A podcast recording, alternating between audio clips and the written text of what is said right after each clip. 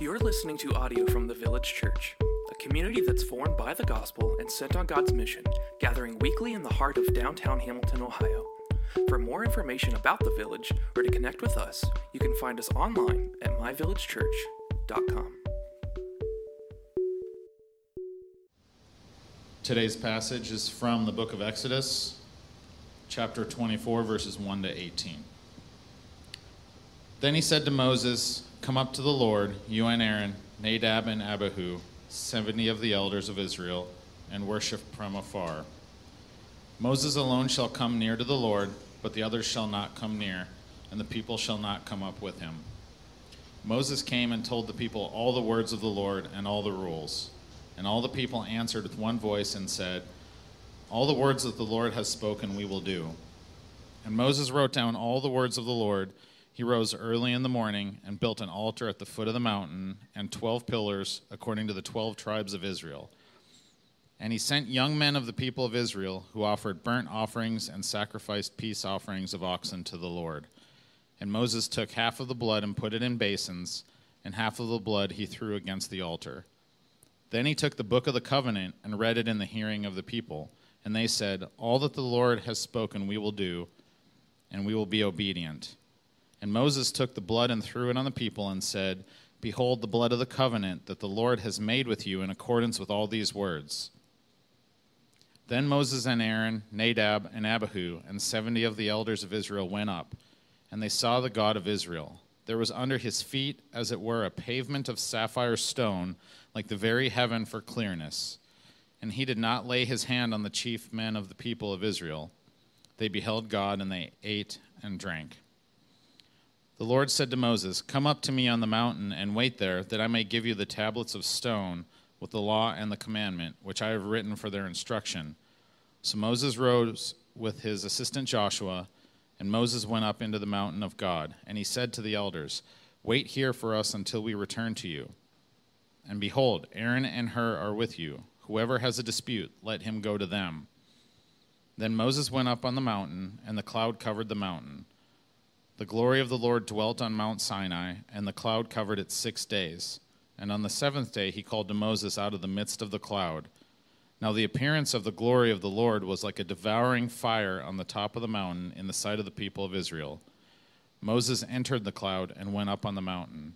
And Moses was on the mountain forty days and forty nights. This is the word of the Lord. You can now have a seat, and the kids can be dismissed to their class. Hey, all. My name is Michael. I am one of the pastors here. Thanks so much for hanging out with us. I have a couple kind of announcement stuff that I want to hit on uh, before we jump into this. One, Matt Cordy preached two weeks ago, um, and he's a, a, dear friend from another church, and so he, he said something that was just utterly untrue. So I just wanted to clean that up a little bit. He said we were Microsoft people around here, and we're not. Um, like Scott and I, uh, two of the four elders, are, are firmly entrenched Google people. Um, the other two elders, Adam and Matt, they are iPhone people, and that's the power of the gospel. that anything happens at all around here. And so, thanks be to God for that. Um, secondly, I haven't been here for the last two weeks, and so if you've been hanging out for the last two weeks or, or watching online or whatever, um, you didn't know I existed, here I am. And I hope this goes well because you kind of get me more than the other people most of the time. So we'll see how that goes. And then I do want to share two things of kind of like a serious note. One, um, many of you can know Mark Davis. He wears shirts like this. Uh, he runs, he leads the live stream team. Um, and then Stephanie, his wife, she is on connections and she's probably greeted you at the door a thousand times. She actually had a heart attack yesterday morning. Stephanie did. And, um, and Mark was flying out to Alaska to be with his brother for a week, and so he was in Seattle. So he got here as soon as he could last night, and um, I guess I, I was texting with Mark. It was like in the middle of the night at some point, and she was in critical condition this morning. I chatted with Mark, and she is stable, and he actually had a conversation with her. And so I asked him if it would be okay if we would pray for her. And so I want to do that. And so you can encourage them however you would like to do that. And then another thing that I just want to pray for as well. Um, you know, about two years ago, we sent out a church, Cedar City Church. Um, some of us went to be with them. And, um, you know, planning a church is really difficult, as we say all the time, and planning a church in a pandemic is really difficult as well, as it turns out. And so today, David's preaching, and then he's taking kind of an, an extended uh, couple month sabbatical. Um, and so he's just stepping away for a bit, like just getting some space. And so just encourage you to pray for him and Renee and the Hackneys and Cedar City um, as they kind of like continue to to be God's family um, and, and pray for David and Renee that they would be just encouraged and built up. And so, I, again, I encourage you to, to care for them however you would like. Just uh, a word of encouragement or whatever would be greatly appreciated. So, I want to pray for those things, and then we're going to jump in and get going. Father, thank you for the gift of gathering with your people and for the gift of praying and singing as one in Christ about Jesus and all things that are finished by his work alone. And, and yet, you continue by your Spirit to do work and to advance good, and you invite us into that. And so today, we just thank you for the, the gift that we get to sit under your word as disciples, and we get to grow in our knowledge and our love for, for Jesus and, and your love for us. God, we pray for Stephanie right now that you would uh, mend her body that you would make her well, that you would, um, that you would let her see good days, and, and that wherever she is right now, um, that you would just give her peace and encouragement um, that, that w- would surpass any understanding of what's going on uh, in her body. And I pray for Mark that he would find um, his, his rest and his peace and his joy in you, and that he would, um, that he would be encouraged by your people and by your presence as well. We pray for the Hackneys today and Cedar City Church that you would continue to bless them and that you would um, root them in who you are and, in your word and, and, that you would continue to build them up as your people and that you would just be an encouragement to the Hackneys, that you would give them just a fresh um, newness of life in all that you do and all that you've done. We love you and we thank you in Jesus' name. Amen. So, some friends uh, have probably never seen your living room, right? Some might call ahead if they're going to visit. Some might show up at the door and knock. And some friends might just walk into your house, uh, open the refrigerator, grab a Coke, sit on your couch, turn on the TV, take a nap, whether you're there or not, right? Uh, and, and that's just the nature of kind of different relationships that we have. I read a story not long ago that made me literally laugh out loud, and I won't do it justice, but it was about a young woman who was going to, uh, for a like a job interview, and this was like in the last six months, and so it was like during like quarantine, COVID protocol stuff is weird. And she said she walked into uh, the, the office, or she walked into the building, and, and a, a young man greeted her, and he stuck his, his arm out like this, and she's like in this blog, like processing with us after the fact what she was thinking. And she was like, Was he offering me like a fist bump? Which seemed a bit informal, but it was also like just kind of a weird posture. Or was he, was he like offering to escort me to like the HR office or whatever, and she's like, I didn't know what it was. So I just reached up and I, I grabbed his arm. And she's like, and we just walked awkwardly up a set of stairs uh, into the HR office, and you know, here you go. And, and, and so she was just processing that, and I literally laughed out loud. Uh, one more scenario um, Forrest Gump, um, All American football star, among many other things he got to meet the president, uh, President, uh, I think it was John F. K. And when he met him, he's going through and he's saying, How's it feel to be a, an All American? How's it feel to be an All American? He's getting ready to meet the president. Like, that's a big deal. and when he got there, Forrest Gump, you know what he said? He said, I've got to pee, right? And so, he, and the president's like, I, I think he said he had to use the restroom or whatever. So, what do all of those things have in common? Understanding and defining the terms of relationships, they're pretty important, right? And understanding, uh, understanding like appropriateness in relationships is really important. Um, spouses don't interact the same way as, as friends do, and, and coworkers don't relate the same way as siblings do. And, and you may or may not answer the door, you know, in, in your underwear. If the Amazon guy comes, you're probably not going to do that, right? And so just like understanding social norms and how we get to interact with someone is really important. And the crazy thing is, is all of that is true with the way that we interact with, with God as well.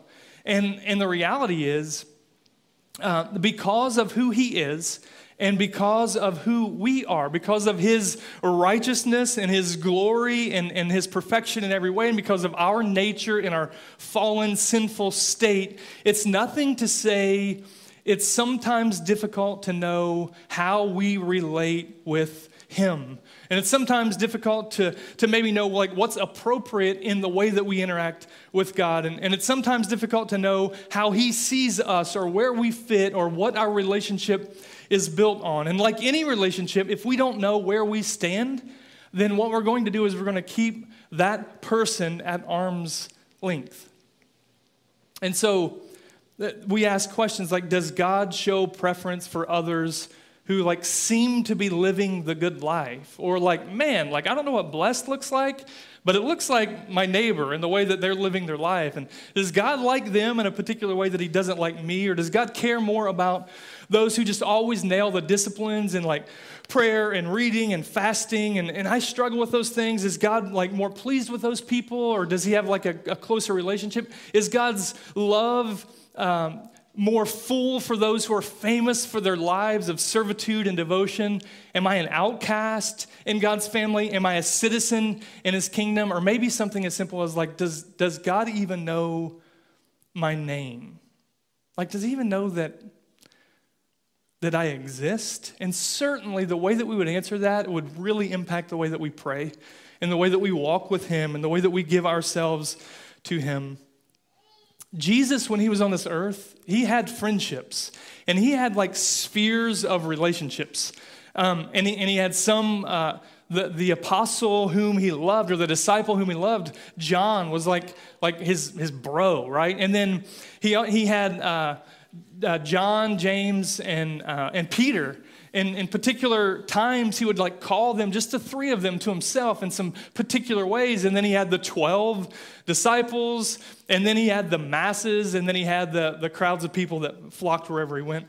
And, and I think it, those relationships likely speak more to our limited resource as humans in the way that we can't be best friends to every single person on the planet than it does the way that God relates with us. But it's, but it's important that we see how Jesus navigated these things as well. But in this passage today in Exodus, we see something similar, and it sets up kind of a template for the Old Testament. And what we see is God interacting with kind of like three layers of people. I want to read um, Exodus 24, just verse 1 and 2 uh, to start off.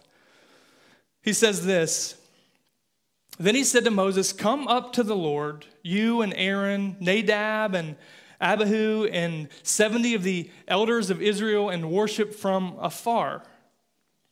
Moses alone shall come near to the Lord, but the others shall not come near, and the people shall not come up with him. Three layers. It's like the elders and the priests can come up to the top of the mountain and and Moses can come like just where, where only he can go. And we'll, we'll see this kind of at the end, kind of wrap around again. And then the masses, like everyone else, like just stay at the bottom of the mountain. And so, like, you read that and you just think, like, wow, is that, I mean, like, maybe you feel that way. Like, am I just hanging out at the foot of the mountain and I'm not like a big deal? And, and so uh, we see this, but, but here's what I, I hope that we will see as we walk through this text that God sends one to define his relationship with many, right? God sends one to define his relationship with many. So we need to keep this in mind. We're going to dig into this passage and we'll circle back around. Um, my hope is that we don't have to wonder how God relates with us. And we don't have to keep God at arm's length. Because of who He is, we get to walk with Him in the most intimate way possible. And so, the first thing we're going to see here, as kind of where this fits in the story that we've been kind of journeying through for the last uh, couple years, but certainly the last few months, is God's establishing this covenant with his people.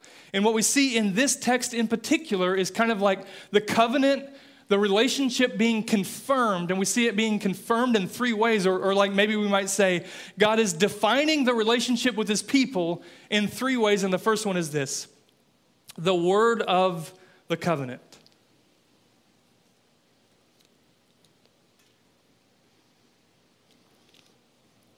So, the Word of God is utmost from the beginning of God's relationship with man until today.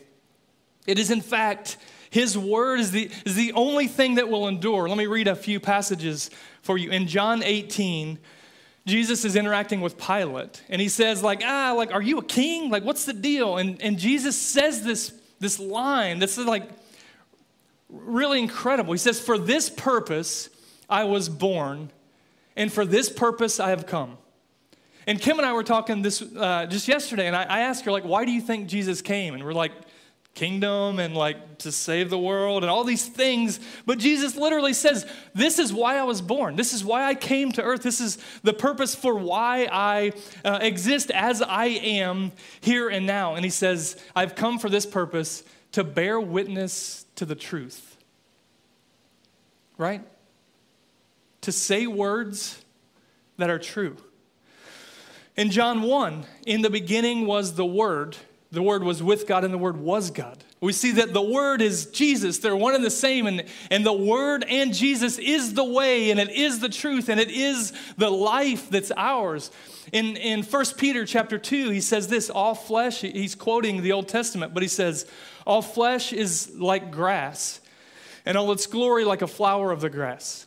The grass withers and the flower falls, but the word of the Lord endures forever.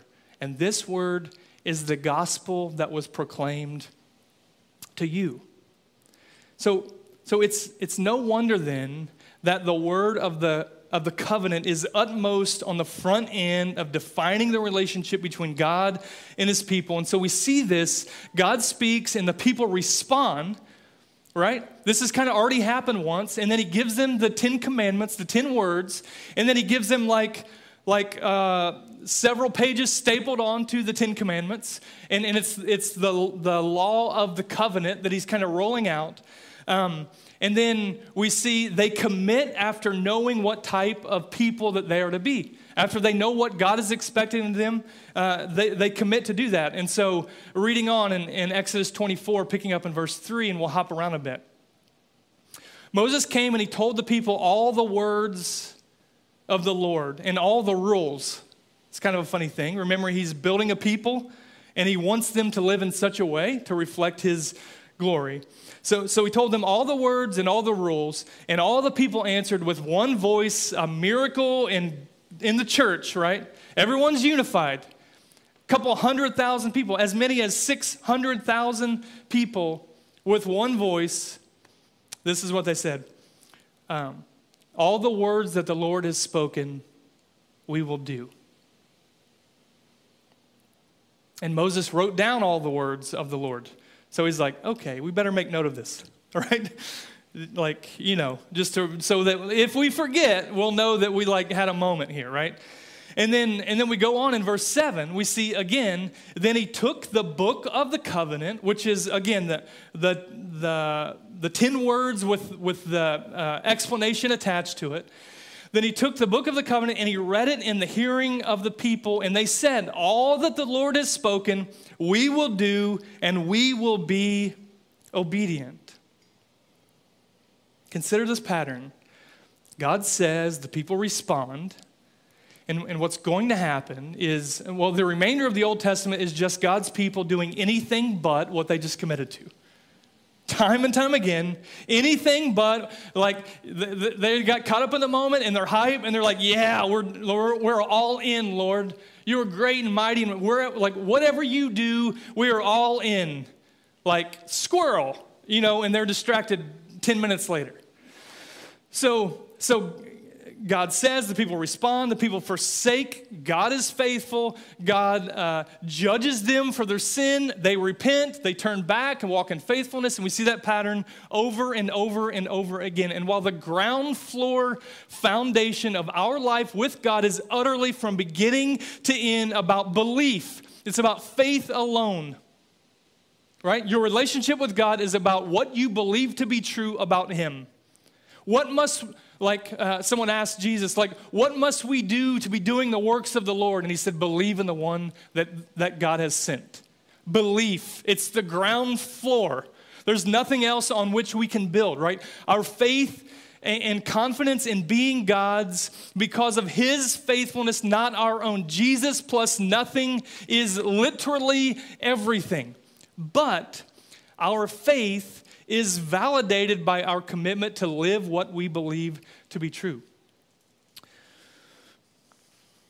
Consistency of word, belief, and action, really important for the people of God. It's really important uh, for God as he as he establishes this commitment with him. So if God's way is the best way, if he alone is God, then let us walk in his ways. And you probably know James, as he, he wrote a letter to the early church in the New Testament, he, he says essentially, dead faith can't save you but living faith not only saves but it but it walks. Like like god's people walk the talk and they talk the walk. And so if you find yourself in this room and you're not a christian you're not a part of god's family today and you're skeptical and you're you're looking at me and you're trying to like peel back the layers and poke holes in what i'm saying and and you're looking to the left and to the right and the songs that we sang and you're like what is this all about? Dude i sit with you in that. Like you're in a room full of a bunch of skeptics but here's what I want you to know Jesus was just as fed up with the hypocrisy of the church as you might be. So if you look and you say, gosh, like, it's just so tough. Like, I've been a, a, part of churches that were just filled with hate and everything that I see, like, on the internet, like, just Christians or whatever. Like, uh, like we sit with you in that.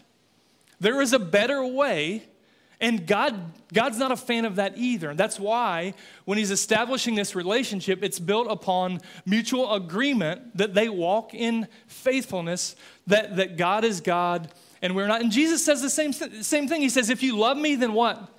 You'll obey me. Right? So, really simply, then, is your relationship with God built upon His Word or any other word? And you might say, uh, well, I mean, of course, because, you know, Jesus died for my sins and I know these things. And, but like, there are some things in here that, like, I don't, like, and, and so you just have to figure it out. Like, is it your word that sits over top of this? Is it the word of the culture that sits over top of this? Or does this sit over top of everything that you exist by? Every filter of your thought in the way that you engage with yourself, with the God of the universe, with your neighbor, with your enemy, does it start here? Or is, it, or is there anything over this? All of the words the Lord has spoken, we will do, and we will be obedient. So if we keep reflecting, how often do we play the part of Israel where we would say, Yes, Lord, whatever you will, only to, to fall away, to find better options or to drift from his voice or to find ourselves in other pastures following other voices and other shepherds. And, and, when we look up, maybe even in this very moment right here, you find that you're not obeying his voice at all, you can turn one of two ways. You can run to him or you can run away from him. And, and the difference is how you see yourself in light of who God is. And, and maybe a helpful category would be like this If God loves you because you're obedient, right? Get that right in your head. If God loves me because I do all the right things, then you'll be drawn to guilt and shame and self loathing and, and self salvation projects, and you'll continue away from Him, from His voice, from His care, because you're not good enough And here's the thing you never will be.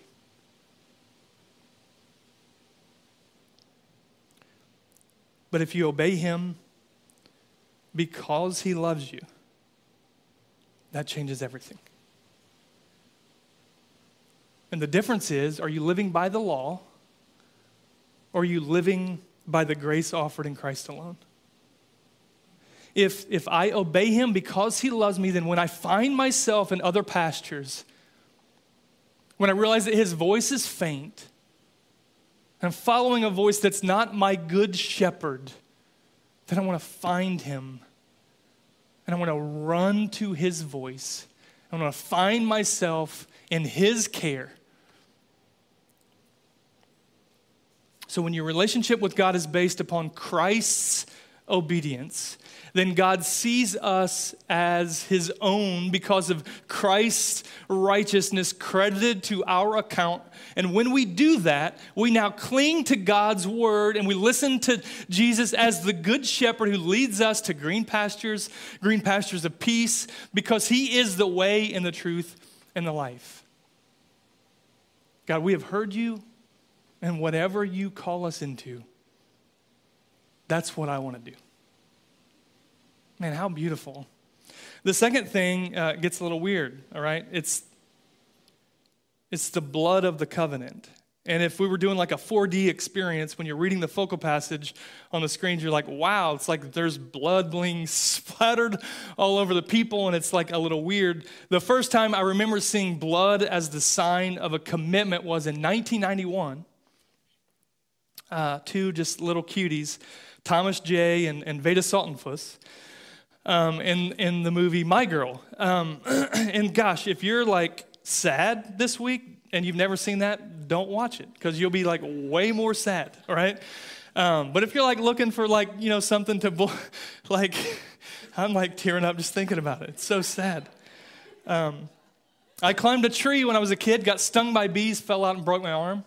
So, like, gosh, this movie was, I mean, that, like, it could have been worse, but my goodness, it was tough, right? So anyway, they do this thing. They each kind of like cut their hand, and then they say this, you know, little thing like they mix their blood together. And I don't know, like that probably wouldn't fly today. Uh, people are wearing masks, and then they're like, ah, you know, mixing their blood together. But and they say we're blood brothers for life. And you know what? Like in the moment, I thought, yeah, that, that seems like the right thing to do, right? Honestly, when we read about, you know, like blood sacrifices in a worship setting, or we hear about vampires, or there are people like in Hollywood that wear like vials of blood of their spouse or whatever, like around their neck, and you're like, that is, man, this is serious stuff, right? And if you do that, like we can talk or whatever. Um, but like, it gets pretty weird pretty quick. But it's not that we're not familiar with like blood equating bonds of endearment. Like what what Thomas J. and Vada Sultenfuss did was like, like you've seen that before, and it doesn't sound, I mean, it does sound crazy, but like you get the idea. So other cultures throughout history have made altars and, and offered sacrifices to appease the gods, but it isn't as if our God is just some bloodthirsty tyrant. What we see in the way God presents sacrifice from the very beginning, Adam and Eve sinned, he killed an animal, and he clothed them with its skin, right? As he sent them out of the garden. Like from the very beginning to, to our final hope in Christ, what we see is that sacrifice shows us the serious nature of our sin. Like when God said, if you eat of the tree, you will surely die. Like he wasn't being dramatic. So when we see these things, and, and we read this, and so I'll, I'll pick up in 24, I'm going to read the second half of, of 4, and then I'll kind of hop around a little bit. Moses rose early in the morning, and he built an altar at the foot of the mountain, and 12 pillars according to the 12 tribes of Israel. And he sent young men of the people of Israel who offered burnt offerings and sacrificed peace offerings of oxen to the Lord quick little note here if you're thinking about like you've heard before something about a temple and priests and like real like kind of uh, particular ways in which this stuff fleshes out we're just kind of learning as we're going with God's people. And that stuff hasn't happened yet, but it's going to happen like real soon, okay? So he's kind of just setting the framework for, for some of that stuff. Um, and Moses took half of the blood and he put it in basins and half of the blood and he threw it against the altar. Uh, and then it, remember, he took the book of the covenant and he read it and they said, All that you've spoken we will do. And so it's like solidifying this covenant in something that's very serious. It's, it's like, like life or death, like blood is everywhere. This is a brutal deal. And Moses took the blood and he threw it on the people. And he said, Behold the blood of the covenant that the Lord has made with you in accordance with all of these words. It, it's literally a bloodbath, but it's a visual reminder of sin's fruit that it leads to death. And there's a way that leads to creation flourishing, and that is God's way. And there's a way that leads to to creation's death and destruction, and that is man's way apart from the Lord.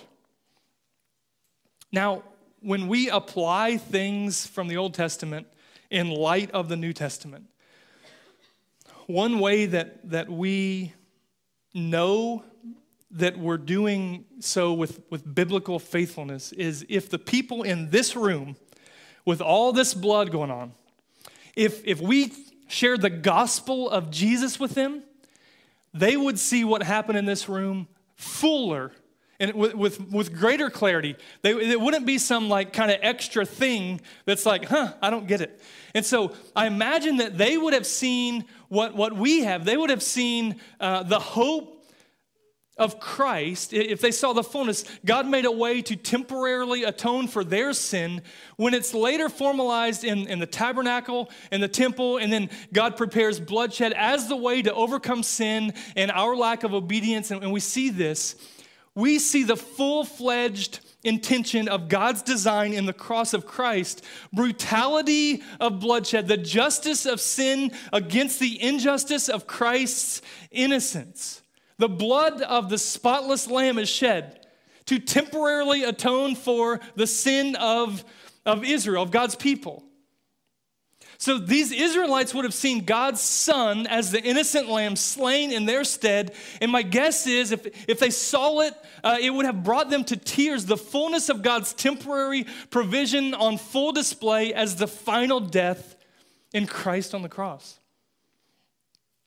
One says it this way the old covenant required blood sacrifices, but it could not provide a final sacrifice for sin.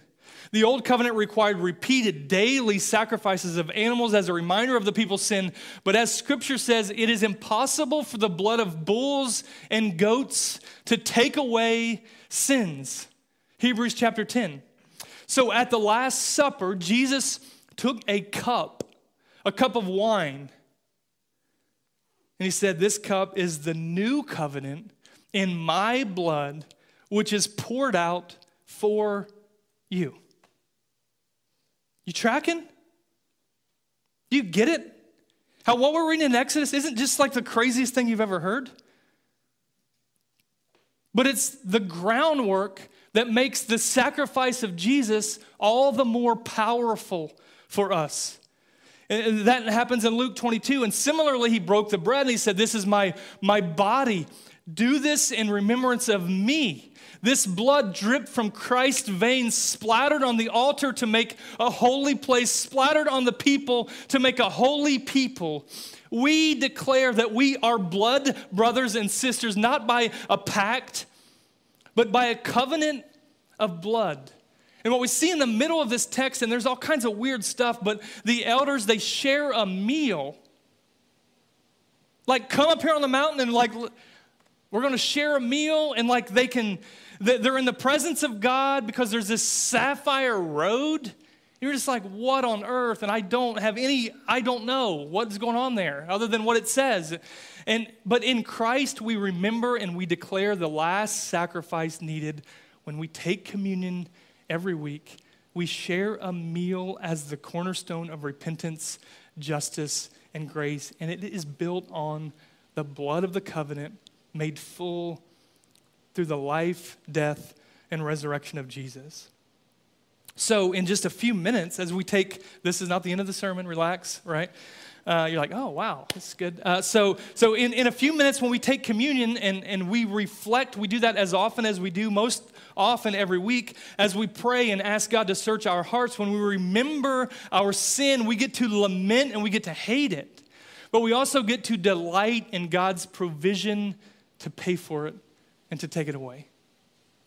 So, so that's why we say uh, we get to, when we take communion, God's people, right? Who, who put their, their confidence in, in Christ as their eternal life and forgiveness of sins.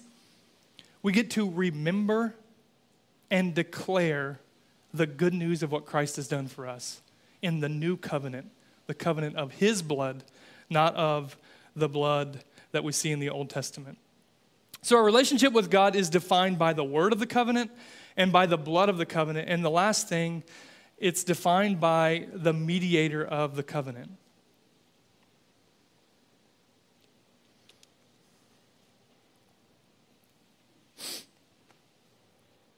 Uh, let's read this. We'll jump in verse 12 and read through the end. The Lord said to Moses, Come up to me on the mountain and wait there, that I may give you the tablets of stone with the law and the commandment which I have written for their instruction.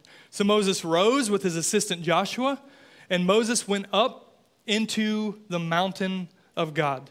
And he said to the elders, Wait here for us until we return to you.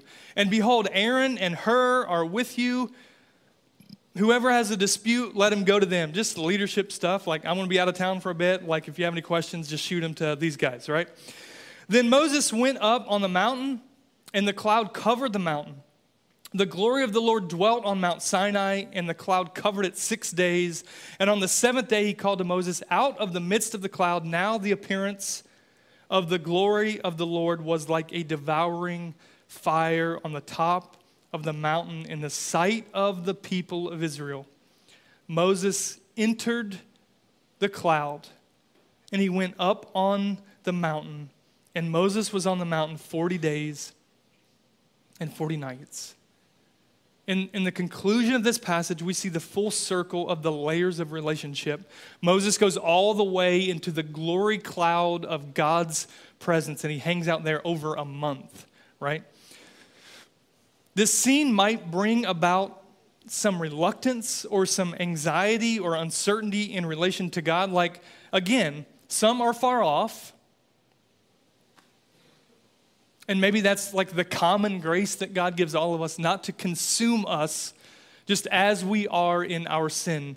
Some draw a little closer, right? They, they go to the mountaintop, and, and maybe that's those that God draws near. And, and, and one, Moses alone, is drawn into the very presence of God. And so you might be saying, like, where am I at? Right? Where am I at in relation to God? Am I in the cloud with Him? Am I even close to Him? If I uh, ascend to the, the mountaintop, am I outside the camp entirely? And as the Old Testament unfolds, this pattern continues. We're going to look at the temple, like I said, uh, or the tabernacle uh, in, the, in next week. And what we'll see is there are places inside that like only one can go, like the, the Holy of Holies. And then we see the inner courts, and then we see the, the outer courts, and then we see the city gates. And, and Moses, he plays the role of high priest. He goes all the way in to the most holy place with God. There are loads of confusing things in this passage. But what is crystal clear, and what I want us to see, is that God sends one to define his relationship with many. And there is nothing more true for us today. And so I want to read a little chunk from Romans chapter 5. I want to give you some homework this week. Romans chapter 5, like read it three times this week, all of it. That would be really helpful. Faye, you don't have to read it because you have it memorized, right? Is that right? That true? That what chapter it is? I won't make you come up here, but she does. That's super cool, Faye. Super sweet. So, so Romans chapter 5, starting in verse 12, and like I'm just reading a, a chunk. So Titus always asks, how long is the focal passage? This is a, a chunk, all right? Engage your brains, okay? Therefore, just as sin came into the world through one man, who's that man? Adam. And death through sin, and so death spread to all men because all sinned. One infected with sin, his name was Adam, and through him, everyone uh, became infected with sin. For sin indeed was in the world before the law was given, but sin is not counted where there is no law. Yet death reigned from Adam to Moses. Hey, we're talking about him today. That's crazy. Even over those whose sinning was not like the transgression of Adam, who was a type of the one who was to come. But the free gift is not like the trespass. For if many died through one man's trespass, who was that again? Adam. One man's sin. Many died through one man's sin. Much more have the grace of God and the free gift by the grace that one man, Jesus Christ, abounded for many. So, this whole thing is a contrast between Adam and the last Adam, Jesus. Okay? And the free gift is not like the result of the one man's sin, for the judgment following one trespass brought condemnation. You're condemned, you are called guilty. But the free gift following many trespasses brought justification. You are justified, you are acquitted. For if, because of one man's trespass, death reigned through that one man, much more will those who receive the abundance of grace and the free gift of righteousness reign in life through the one man, Jesus Christ.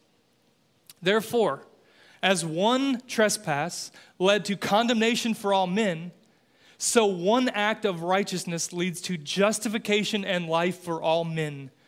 For as by the one man's disobedience, the many were made sinners, that's us so by the one man's obedience, the many will be made righteous.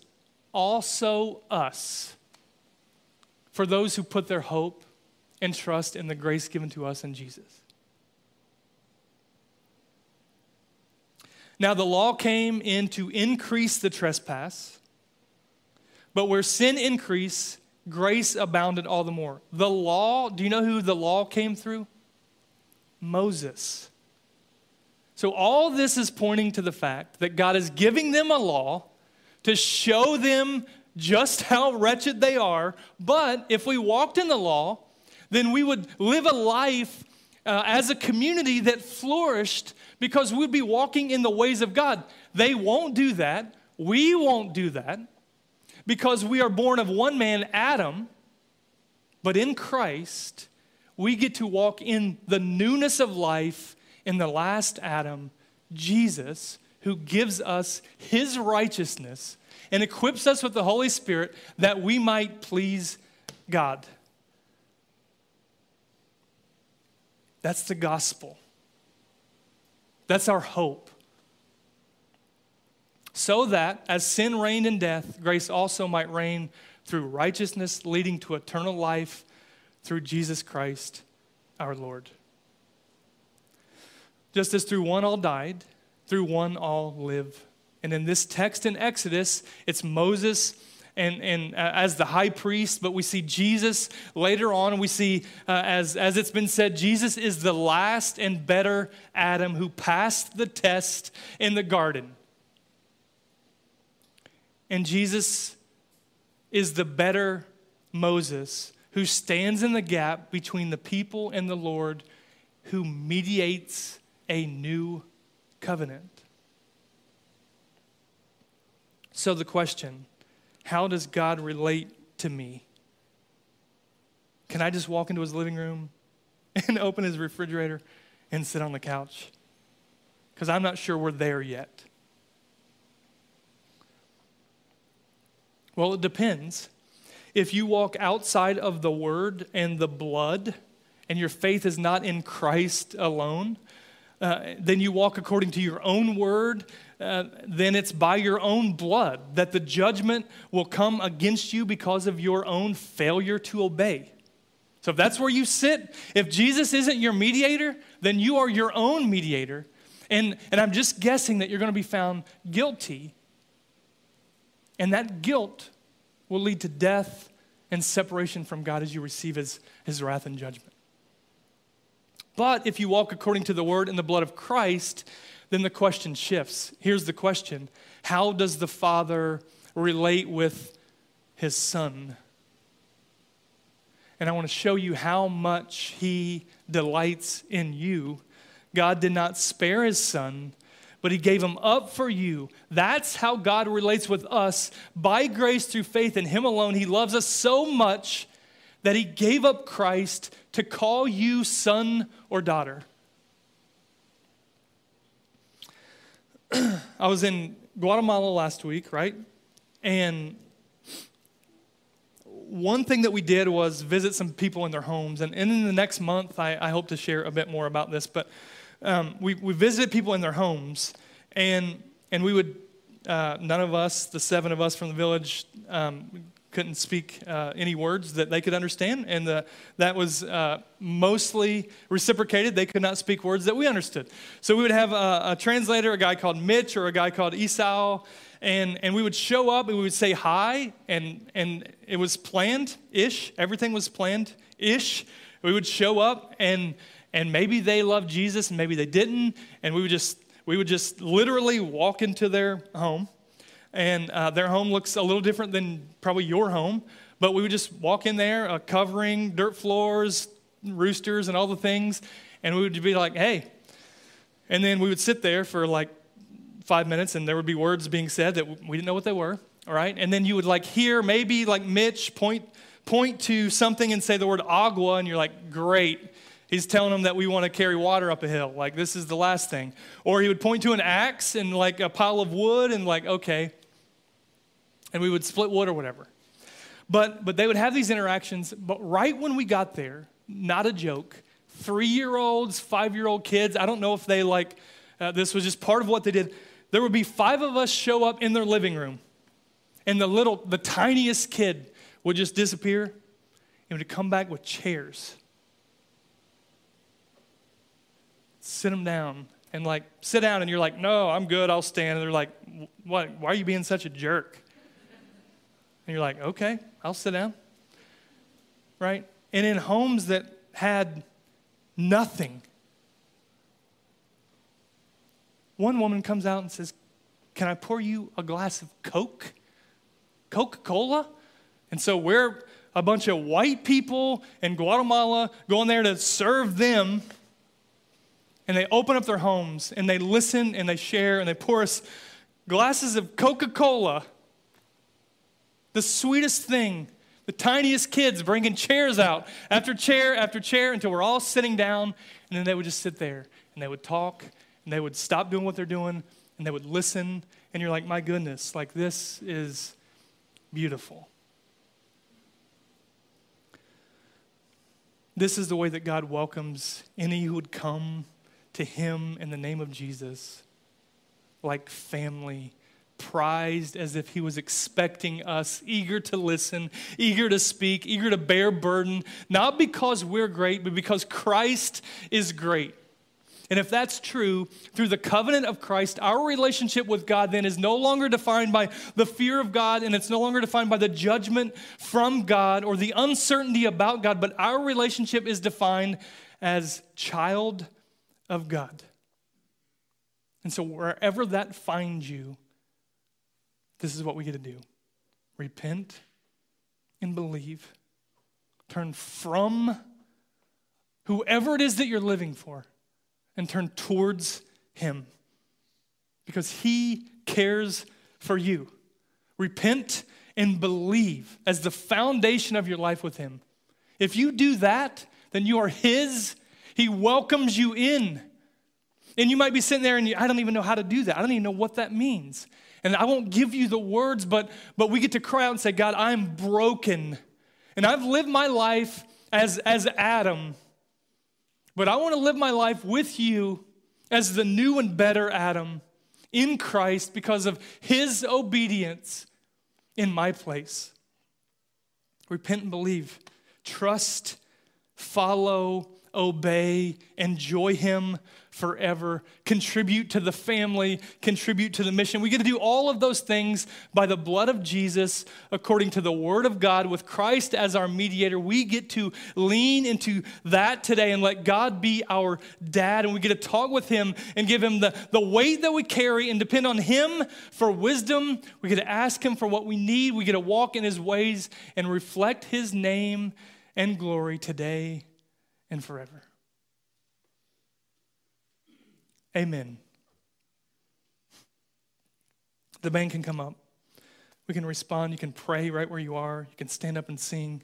If you're in Christ, you've trusted Him to be your Savior for eternal life and forgiveness of sins, you get to take communion to remember and declare. You can read the questions that help us reflect and repent and respond. And someone would love to pray with you by uh, that red tree over there, or my wife and I will be back by that tree. There's a prayer bench over there. Would you pray with me? God, thank you for your gifts, for your goodness. Thank you for words like this that at first read might might feel just a bit confusing or like you're some separate God then than you are now. But when we see it working together, that you always knew what you were doing, you always knew that we would separate ourselves from you, and you always knew that you would deliver Jesus to bring us back. What a gift! What a gift. Would you let us believe that you send one to define our relationship with you? God, we love you and we need you in Jesus' name. Amen.